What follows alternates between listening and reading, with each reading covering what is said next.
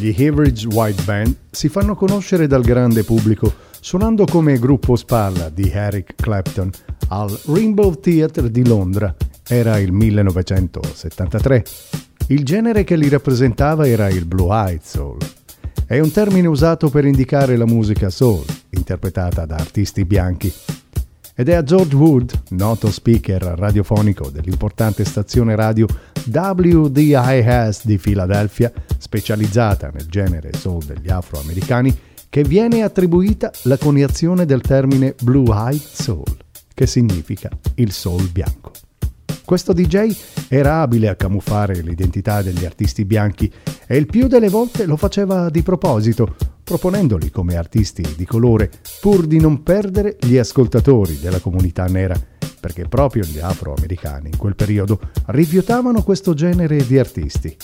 Infatti gli Average White Band erano originari di Dundee in Scozia, ma grazie al loro modo di suonare erano riusciti a far perdere la loro vera identità musicale, tanto che venivano spacciati come una band afroamericana. E pensate, nel 1975 arrivano al primo posto della Billboard Hot 100 in America con un singolo intitolato Pick Up the Peace. Anche gli Average White Band fanno parte della nostra storia, la storia del soul.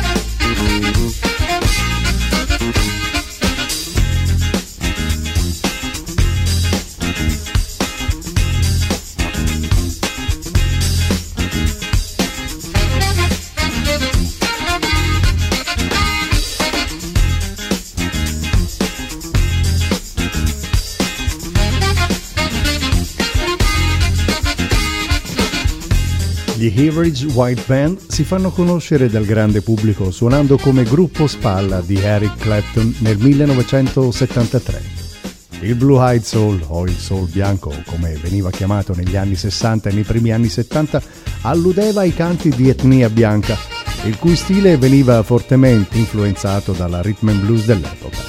Anche gli Average White Band fanno parte della nostra storia, la storia del soul raccontata in questo appuntamento da Roberto Di Sabato. Storia, curiosità della musica soul, funk, rhythm and blues.